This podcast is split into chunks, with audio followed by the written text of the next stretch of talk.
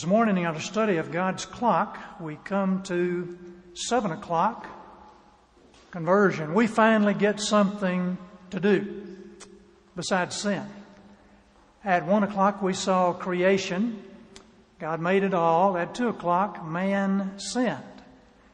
And since then, God has been doing His work behind the scenes to prepare this remedy for our sins.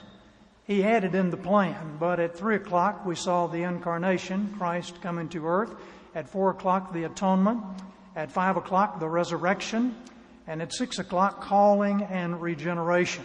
So we asked the question this morning what makes you a Christian? Well, I gave my life to Christ. That's good. That's 7 o'clock conversion. But what happened before that? According to the Bible, you might say God gave Christ to your life. And we're going to try to tie what we had last week in calling and re- regeneration together with what we're going to be doing today at 7 o'clock. Now, we mentioned last week that if you want to offer evidence or a defense of the doctrine of the Trinity, this would be a good place to do it. At every point of doctrine, we have seen the Father, the Son, and the Holy Spirit involved in what was going on. Today we're talking about conversion. We're reading from John 6 37. All that the Father gives me will come to me, and whoever comes to me I will never drive away. I will never cast out. This is Jesus speaking. John 17 2. For you, the Father, granted him, the Son, authority over all people, that he, the Son, might give eternal life to all those you, the Father, hath given him. So we see God the Father gives a people to his Son. And now we move to John 10. You will find a lot about this in the Gospel of John. Jesus said, I'm the good shepherd. I know my sheep, and my sheep know me, just as the Father knows me, and I know the Father, and I lay down my life for the sheep. Christ laid down his life for us. Titus 2:14 who gave himself for us to redeem us from all wickedness and to purify for himself a people that are his very own eager to do what is good. The Father gives a people to His Son. The Son atones for those people. And then we come to the Holy Spirit. Titus 3 5, the last part of the verse. He saved us through the washing of rebirth and renewal by the Holy Spirit. The King James will say the washing of regeneration. It's the same thing, the new birth. Uh, Jesus told Nicodemus back in John chapter 3 you must be born again. And it's very clear in Scripture how that birth takes place. Did you have anything to do with your physical birth? I was there, but I don't remember anything about it. My mother was taking care of most everything, but the Lord just knew it was time, and all of a sudden, here is a baby. And God makes that clear in John 1, verses 12 and 13, as we have an analogy between physical birth and spiritual birth. But as many as received him, to them he gave the right to become children of God, even to those who believe in his name, which were born not of blood, nor of the will of the flesh, nor of the will of man, but of God. You might say, which were born not of man, not of man, not of man, but of God. And then there's another interesting analogy that Paul gives us in 2 Corinthians chapter 4 and verse 6. Now listen, he's referring back to the creation. And he says, For God who said, Let light shine out of darkness, that's from Genesis 1, made his light shine in our hearts to give us the light of the knowledge of the glory of God in the face of Christ. Here's the analogy. He is speaking the creation into existence in Genesis 1. And then the New Testament, we find that he is speaking salvation into existence. Charles Wesley covers that well in the third stanza of his hymn, and can it be very familiar to our congregation? Long my imprisoned spirit lay fast bound in sin and nature's night. Thine eye diffused a quickening ray. I woke, the dungeon flamed with light. My chains fell off, my heart was free. I rose, went forth, and followed thee. Then in Romans 2 29, a man is a Jew if he is one inwardly, and circumcision is circumcision of the heart by the Spirit. So we see the Father gives a people to His Son, the Son atones for the people, the Holy Spirit moves us from the natural state to the enabled state so that we are able to understand the gospel. It's not just foolishness to us. And then comes conversion. And you can see that there were some seed planted on the good soil, and the tree springs up, and there is ample fruit on the tree. Remember that Christ is the hub of the wheel, union with Christ. And then we have the different spokes that we talked about last week election, predestination, effectual calling, regeneration, repentance and faith, justification, sanctification uh, adoption, glorification. Now, the order is not so much chronological, this, this, this, it is, is logical. Some things obviously had to happen ahead of time, and some things happened before the foundation of the earth. Now, what does your life look like before you are converted to Christ? Isaiah 59 7. Their feet rush into sin. You see, uh, a track a man here who is running in a direction toward sin. Then Proverbs 8:36, all who hate me love death from Proverbs 8. Now, it may be a passive hatred of God. We're not saying that everybody is just angry and blaspheming God. Some people just love themselves and they don't have time for God and they're not interested in God. But we see from James 1:15, then when desire has conceived, it gives birth to sin. And sin, when it is full grown, brings forth death. So if I'm on a path of sin, I am moving toward spiritual death. We're all moving toward physical death, but those people that are on this wrong path are moving toward spiritual death in the opposite direction. Even though I may be very religious, uh, as the Pharisees were. I may um, talk about God. I may think that I am a believer. But unless I have a converted life, I'm going to be finding out that I was moving in the wrong direction. Now, what does it mean to have a converted life? 2 Timothy 2:22 Flee the evil desires of youth and pursue righteousness, faith, love, and peace, along with those who call on the Lord out of a pure heart. Now, our runner is going exactly in the opposite direction. Psalm 42 2. My soul thirsts for God, for the living God. Do you have a thirst for God this morning? I can remember sometimes when I was a boy that I was just not very thirsty for God. What? We got to go to church again? We're going to church every night this week. We used to have special meetings back in those days. And I just wasn't thirsty for that. In fact, if the truth were known, I was probably thirsty for some things of the world. Now we come to the first stage, we'll call it, of conversion. First stage of conversion. Isaiah 55 7, familiar passage. Let the wicked forsake his way and the evil man his thoughts. Now, we're told in the New Testament that Christ came for a purpose. Testify of the truth, various things, but the angel of the Lord said in Matthew 121, She, Mary, shall bring forth a son, and thou shalt call his name Jesus, for he shall save his people from their sins. Now, if I'm not turning away from sin in my life, then I have missed the point of three o'clock the incarnation of Christ coming the first Christmas, and I've missed the point of Good Friday, the atonement, at 4 o'clock, I just didn't get it if I'm not turning away from sin. Now, it may be a halting process and I may stumble along the way, but the first part of conversion means that I see my sinfulness and I'm desiring to turn from that. Repentance in our day, I would say, is a forsaken concept. It's all over the Bible, and even when the word repent is not used, the concept is still present there. Repentance is not penance.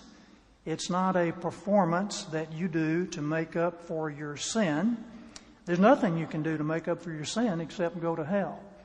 The Roman Catholic Church would say that you can lose your salvation if you commit a mortal sin after baptism. But through faith and penance, you can gain it back. Well, I would say faith is very important and repentance, not just something that I do to show my contrition for my sin. That may be appropriate at some point, but that's not what does the job. It's what's going on in my heart. Of course, we would say if you really have salvation, you don't lose salvation. Repentance is not reformation. It's not changing the way you look on the outside. You can do that without Christ. You can take some self help course or go to some seminar, and you can come out with a complete makeover.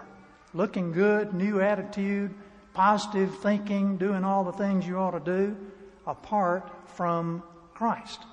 Now, repentance may result in reformation, and many times it does, but it's not just essentially an outward change. Repentance is not just sorrow for sin. It may include sorrow for sin, but that's not the essence of repentance that, oh, I wish I hadn't done that. And we're going to talk a little bit more about that. Now we see Paul here speaking to the Ephesian elders. And he's telling them what they need to know for their flock there in Ephesus. Acts 20 21, I have declared to both Jews and Greeks that they must turn to God in repentance. Then we come to a second stage of conversion. And we're going to go back to Isaiah 55 and verse 7. Let the wicked forsake his way. And then the last part of the verse says, and let him turn to the Lord. You see, repentance is not just a change of mind. Repentance is something that is going on inside, an internal heart change. We see in the Old Testament, Jeremiah 3, return, O faithless sons and then in Ezekiel 33. And there's a lot about recognizing your sin and confessing your sin. And then we come right up to the New Testament. What is the first word of the gospel? If you come to Bible study on Tuesday night, we have talked about that. John the Baptist begins the gospel in Matthew 3, 1 and 2. It's kind of a tie in with the Old Testament. And he says, Now in those days, John the Baptist came preaching in the wilderness of Judea, saying, Repent for the kingdom of God is at hand.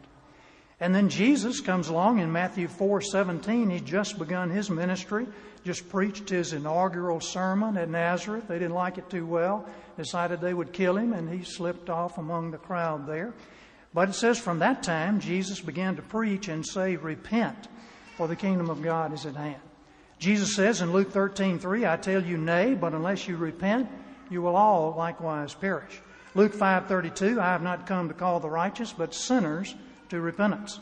Matthew 11:20, then he began to denounce the cities where most of his mighty works had been done because they did not repent. And then Luke 15 and verse 7, we've just had the one lost sheep coming in, and he says there's greater rejoicing in heaven over one sinner who repents than 99 righteous persons. And then we had the lost coin in that same passage. And he said, I tell you, there's joy before the angels of God over one sinner who repents.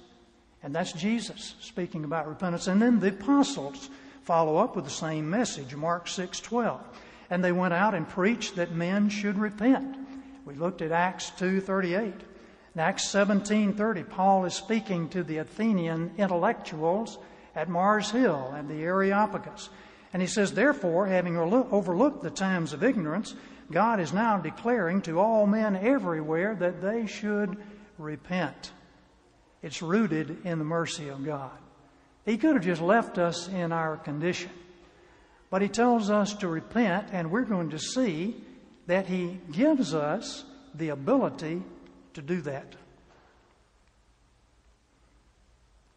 Acts 20, 21. They must turn to God in repentance and have faith in God. So my turning from my sin is part of my moving toward God to put my faith in Him. At least it looks to me like that's what the scripture is saying. Now we have some examples of false repentance. Again, we're not talking about losing your salvation. We're talking about false repentance. And probably a classic example would be Judas. Matthew 27, beginning in verse 3. Then Judas, when he betrayed him, when he saw that Christ was condemned, repented himself in the King James. In the English Standard Version, he changed his mind. In the New American Standard Version, he felt remorse. And he brought the 30 pieces of silver back to the chief priest and to the elders. And he said, I've sinned in that I've betrayed innocent blood. And they said, Hey, what's that to us? Take care of that yourself. And he cast down the pieces of silver in the temple and departed and went out and hanged himself. Now, there's an important verse that explains what's going on here. It's 2 Corinthians chapter 7 and verse 10, and it says this Godly sorrow brings repentance that leads to salvation and leaves no regret, but worldly sorrow brings death. There are often many tears that are shed, but it's worldly sorrow, and it brings despair, and there is no hope, because it is pain of mind rather than change of mind. It is change of purpose rather than change of heart. Oh, I was so stupid. I wish I hadn't done. I'll never be that stupid again. I'll be a lot smarter the next time I come to rob this pack a sack or whatever it may be. This would be the repentance of the world that finally brings sorrow and death. But an example of true repentance. Peter, Matthew 26 and verse 75. And Peter remembered the word which Jesus had said before a cock crows, you will deny me three times. And he went out and wept bitterly. Now, when Peter was weeping, it was the real thing. Well, how do you know? How do you know I was any different from Judas? Because he produced something. This turning produced something in his life. It produced the fruit of repentance. And we'll see what the scripture says about that.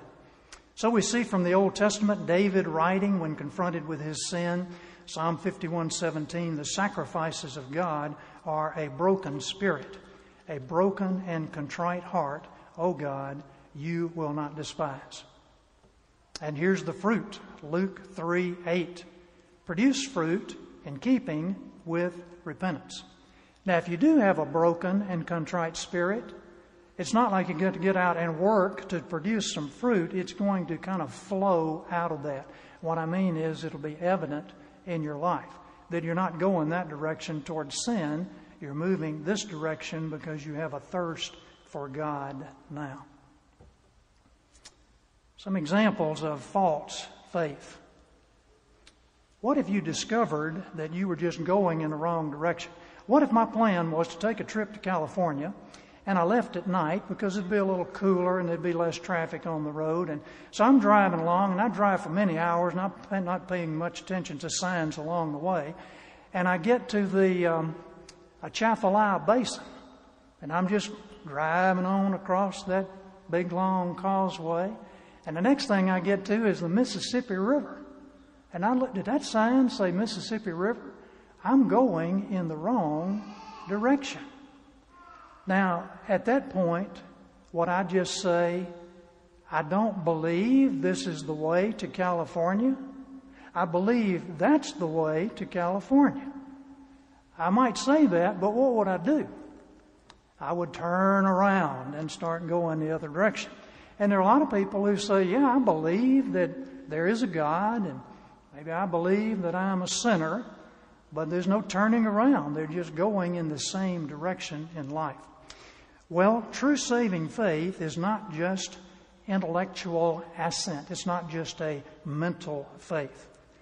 A lot of times uh, we might see that, and here is a verse, James 2:19. You believe there is one God? Good. Even the demons believe that and shudder. That's a picture maybe of what we would call historical faith. The little girl is reading a book and she reads about the Christian pilgrims who founded this nation. And then she reads that her great, great, great, great, great grandfather was a preacher.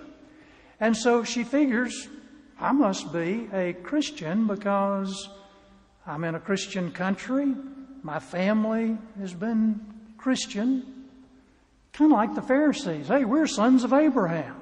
We don't need all this repentance and business. Uh, we follow Abraham, our father.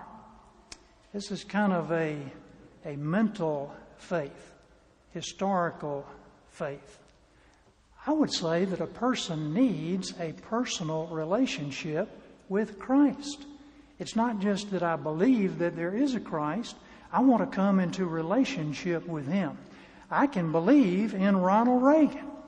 I saw Ronald Reagan one time. I didn't get to shake his hand, but I wish I could shake his hand right now. But I didn't have a relationship with Ronald Reagan. There was no personal relationship with him. Then another kind of faith, besides this historical mental faith, many will say to me on that day, says Christ, Lord, Lord, did we not prophesy in your name and in your name drive out demons? Perform many miracles, and then I will tell them plainly, I never knew you. Away from me, you evil doers. What a sad, sad commentary on Judgment Day. This would be miraculous faith. Yeah, we had a mission trip and a hundred people gave their lives to Christ and it was wonderful. Well, that's great. You were there. You were on the mission trip, but what's going on down inside? We might be a part of all kind of miraculous things that are going on, but the question is, am I repenting of my sin? Do I have that thirst for God? Am I moving in God's direction? Now, here's a different kind of faith. It's not true saving faith. Matthew 13, 20. The one who received the seed that fell on the rocky places is the man who hears the word and at once received it with joy. Here is momentary faith. Not that he had salvation and then he gave it up, but he had momentary faith that was not true saving faith. And since he has no root, it, he lasts only a short time. When trouble or persecution comes because of the word, he quickly falls away. We need to understand this parable of the sower and the good soil. Because Christ said, He that has ears to hear, let him hear. You better hear this one because this explains it all. Here is temporary faith or momentary faith. John 2 23. Now this is interesting. John 2 23. Now when he was in Jerusalem at the Passover feast, many believed in his name when they saw the signs that he was doing. Maybe that's a little miraculous faith mixed in there. Many believed in his name. But the next verse says, But Jesus, on his part, did not entrust himself to them because he knew all people. They believed in him, but he didn't believe in them. What is he trying to cheat them out of salvation or something? No. It says he knew all people and he knew their heart. And he knew that it was not the seed on the good soil. Well, why didn't he just make everybody the good soil? Well, I don't know the answer to that question. But I do know that when the seed falls upon the good soil, there is going to be fruit produced. Listen to this one, John 8, 32. Uh, beginning in verse 30. He was saying, as he was saying these things, many believed in him. Jesus talking to a group of Jewish people many believed in him. So Jesus said to the Jews who believed in him, If you continue in my word, that is, if you hold to my teaching, you are truly my disciples, and you will know the truth, and the truth will set you free. Hallelujah. That was about uh, 3 o'clock that he was having that part of the conversation. Then it goes on a little further in the very same chapter, very same conversation. In verse 58, Jesus said to them, Truly, truly, I say to you, before Abraham was, I am. So they picked up stones to throw at him, but Jesus hid himself and went out of the temple. Now, here is in one afternoon, one conversation, people believe in him, and then when they see what he's really saying, they want to kill him because it was not true saving faith. Well, we've had miraculous, we've had mental faith, miraculous faith, momentary faith, and then we come to misguided faith. By the way, one more verse on the temporal faith Galatians 1 6. I'm astonished that you are so quickly deserting the one who called you by the grace of Christ and are turning to a different gospel, Jesus says to the Galatian Christians. They were exercising some temporal faith. Well, the last one is misguided faith or misinformed faith. There has to be content in your faith. 1 John 4 2 and 3. Because you hear some people sometimes who say, well, what does all that doctrine stuff matter anyway? What does it matter that Jesus Christ really was fully God and fully man? Maybe he was just God in a man suit and he came down here and just did his thing on earth. You can't really hurt God. Well, that's important. 1 John 4 2. By this you know the Spirit of God. Every spirit that confesses that Jesus Christ has come in the flesh is from God. And every spirit that does not confess Jesus is not from God. And this is the spirit of the Antichrist, of which you have heard is coming and now is already in the world. It points to three o'clock, the incarnation. It points to Christ being fully God and fully man. So we have to have some content in our faith. It's not just believe that there's a God. Well, yeah, which God is that? And which Jesus is that? There are many different Jesuses out there, as you've probably uh, discovered. So let's take a look at an example of true faith. Now, this is a real one. Saul on the road to Damascus all of a sudden the light comes on. Talk about the light of the knowledge of the glory of God in the face of Christ. He got it. And he got it all in one dose. Sometimes it doesn't come to us like that, but there are some components here that we want to consider. Acts 22, verse 6. About noon, I came near Damascus. Suddenly, a bright light from heaven flashed around me. I fell to the ground and heard a voice say to me, Saul, Saul, why do you persecute me?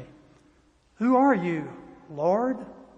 I asked. I am Jesus of Nazareth, whom you are persecuting, he replied.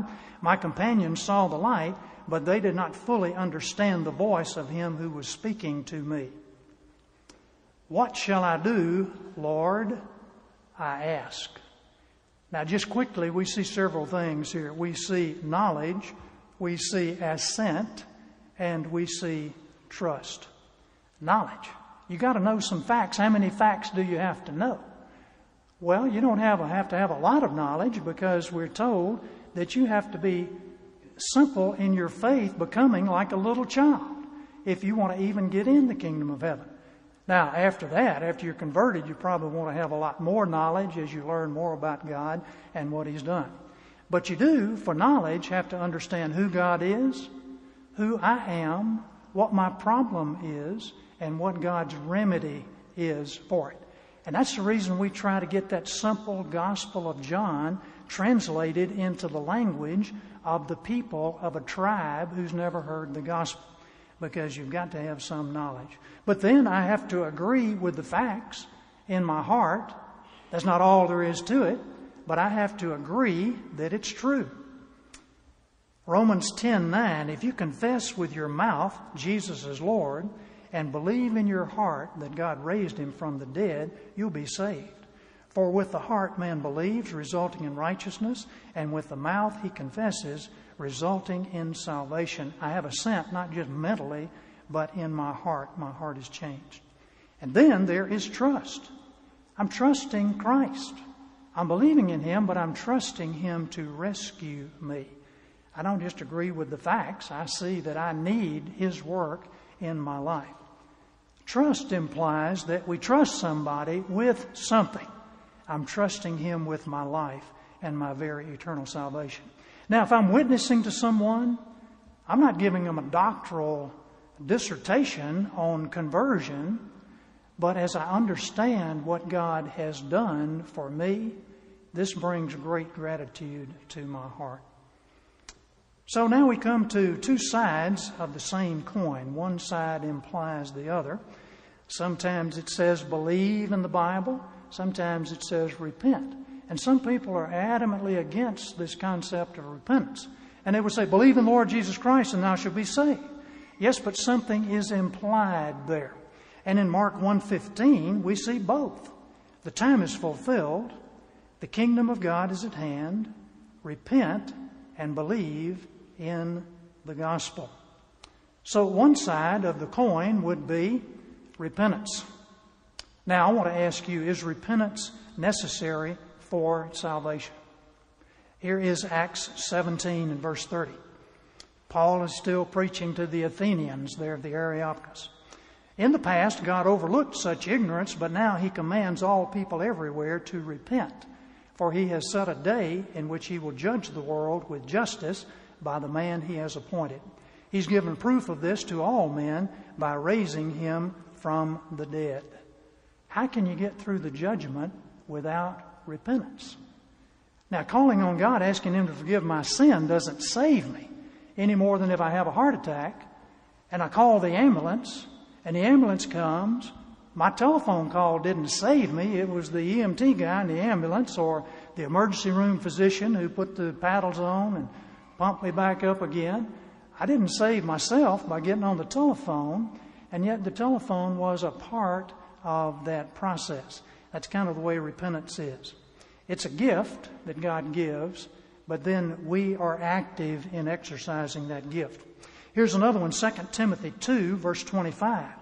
Those who oppose him, this is someone who is teaching the Word of God. Those who oppose him, he must gently instruct in the hope that God will grant them repentance, leading them to a knowledge of the truth, and they will come to their senses and escape the trap of the devil who has taken them captive to do his will. God grants them repentance that leads to a knowledge of the truth. So we have faith, uh, we have repentance rather, and then the other side of the coin, which is faith. Listen to this verse from 1 Thessalonians chapter 1 verse 9. For they themselves report what kind of reception you gave us.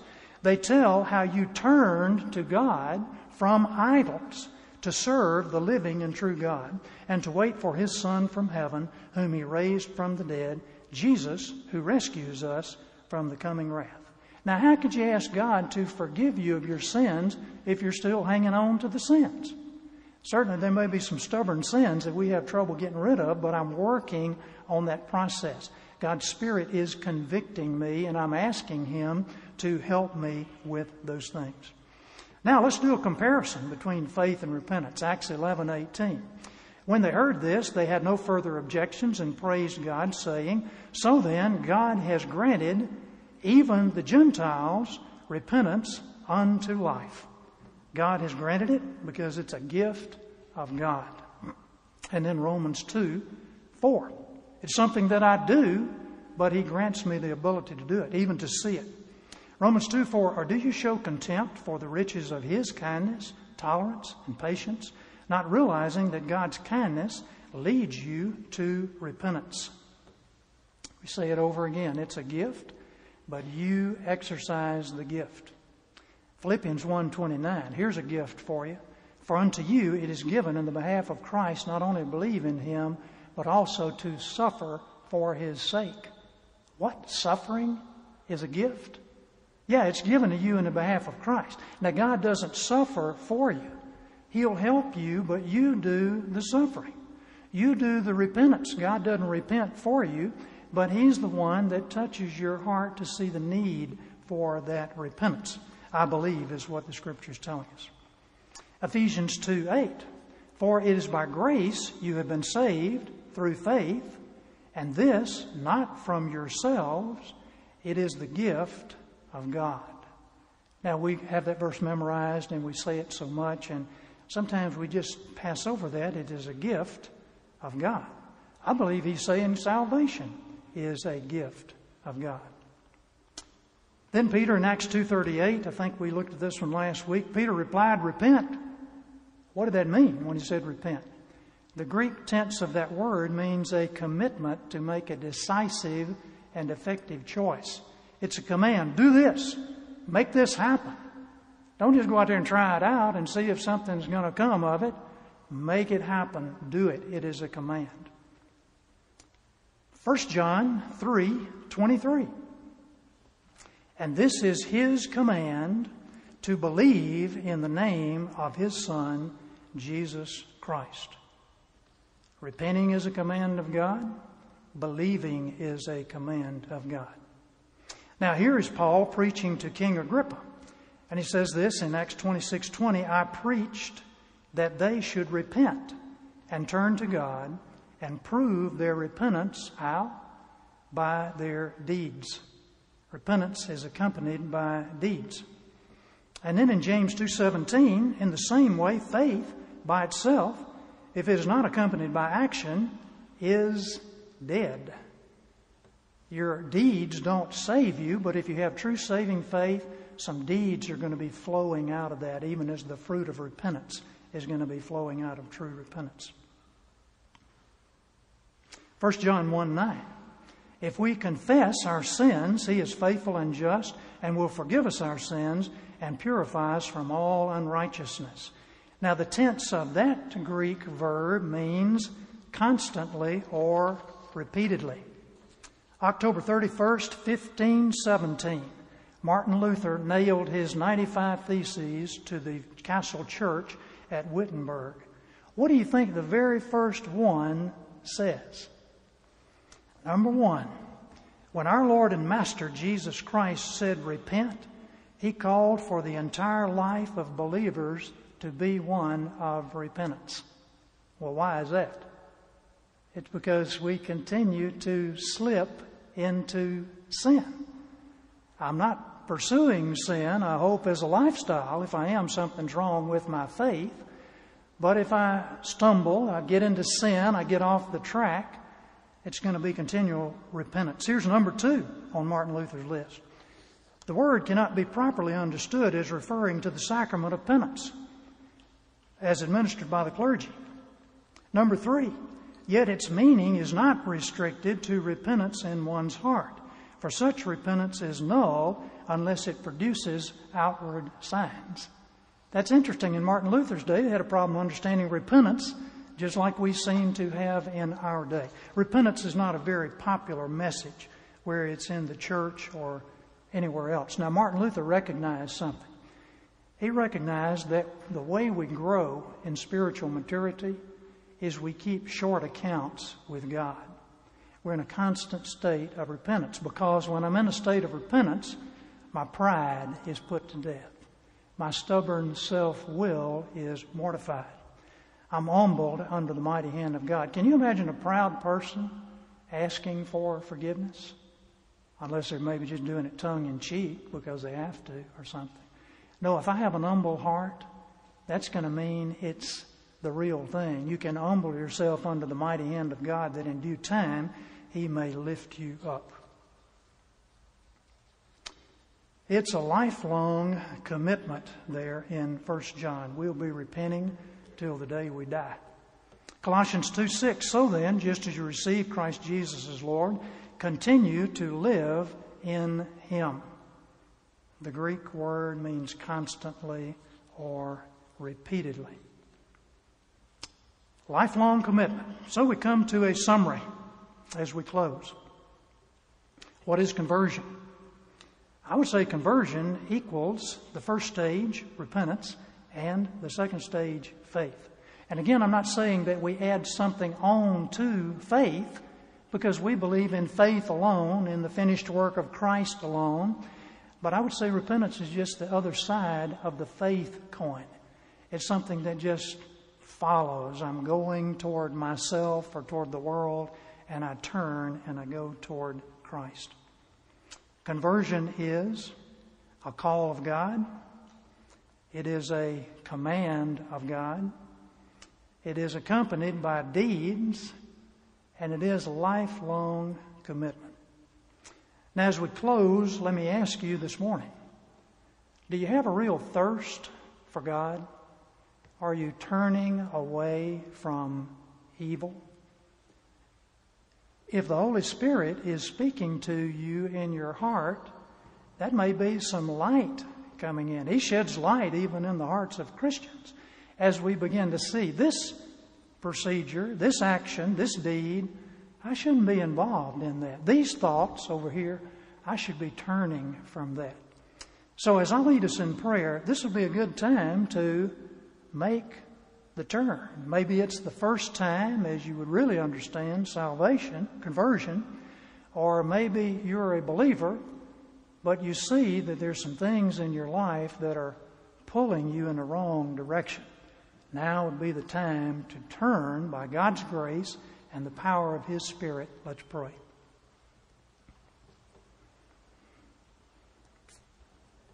Heavenly Father, we thank you for your blessing to us in that it is possible for us to repent. That you have called us while we were in the darkness. And you've moved our hearts to be able to see that we have sinned against a holy God and that we stand in the judgment without uh, Christ's blood in our lives and that we need forgiveness for our sin. Lord, I would pray on this Father's Day that you might help us to examine ourselves, even dads, children, young people, mothers, daughters. Help us to examine our hearts. Lord, we, we want to be honoring you in the life that we live. I trust that we do. And Lord, where we miss the mark, we pray that you would give us grace to turn from our sin and turn to you and receive that forgiveness that you promise to give. Lord, help us not to be surprised that we have to continue asking forgiveness because we do things that are not right in your sight.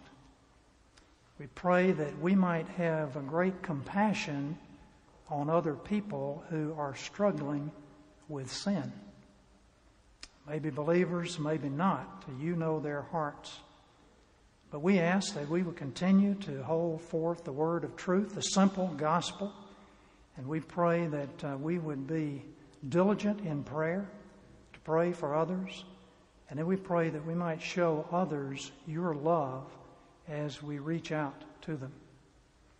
We thank you, Lord, that you've said, Whosoever will may come, that you offer a universal offering of your love and grace. I pray this morning for someone who may be thinking about these things, that your Spirit might empower them to do what you're calling them to do. And we ask all these things in Jesus' name and for his sake. Amen.